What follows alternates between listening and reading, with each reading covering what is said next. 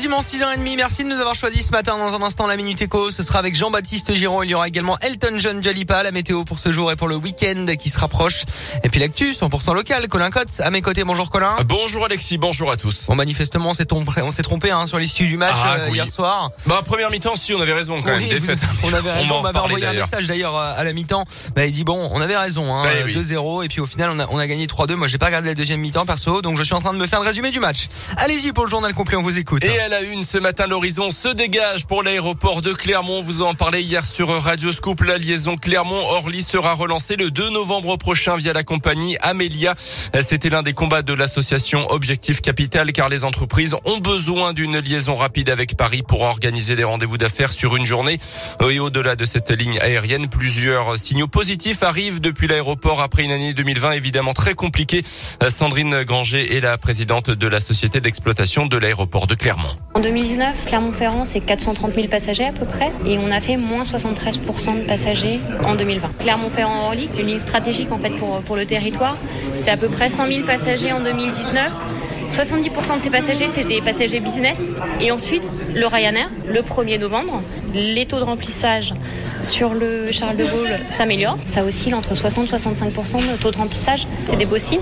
Donc effectivement, après, euh, une année euh, difficile, c'est une belle chose. Ouais, Ryanair proposera une liaison vers Porto avec des vols les lundis et les vendredis vers Roissy. C'est Air France qui assurera les vols. Dix mois de prison ferme pour un conducteur du Puy-de-Dôme. En septembre 2020, il avait provoqué un accident à Pont du Château sans gravité avec, en envoyant une voiture de personnes âgées dans le fossé. Il les a alors conduits au garage le plus proche et a commencé à s'énerver au moment d'établir le constat.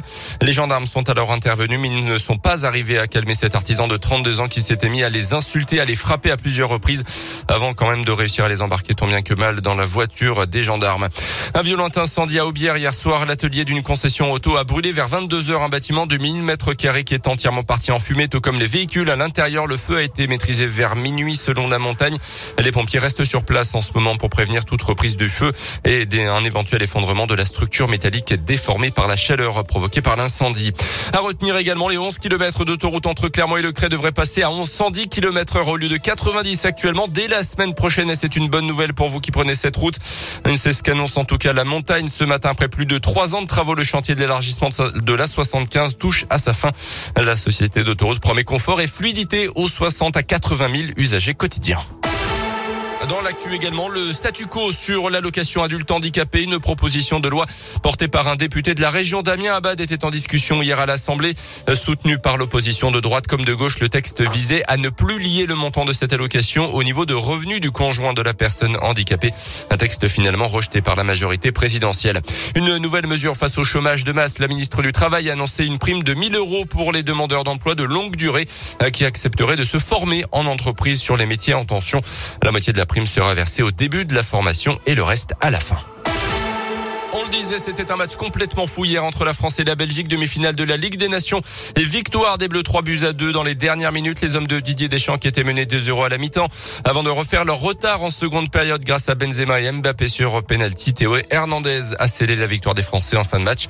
La France jouera contre l'Espagne dimanche soir en finale. Et puis à deux jours du match contre le Stade français en rugby, on en sait un petit peu plus sur l'état de forme de nos Clermontois. Vamaina sera absent tout comme Morgan Parage et Draziak et Lavanini doit être présent sur la feuille de match. Le match c'est dimanche. Merci beaucoup Colin. L'actu reviendra avec vous euh, à 7h tout à l'heure.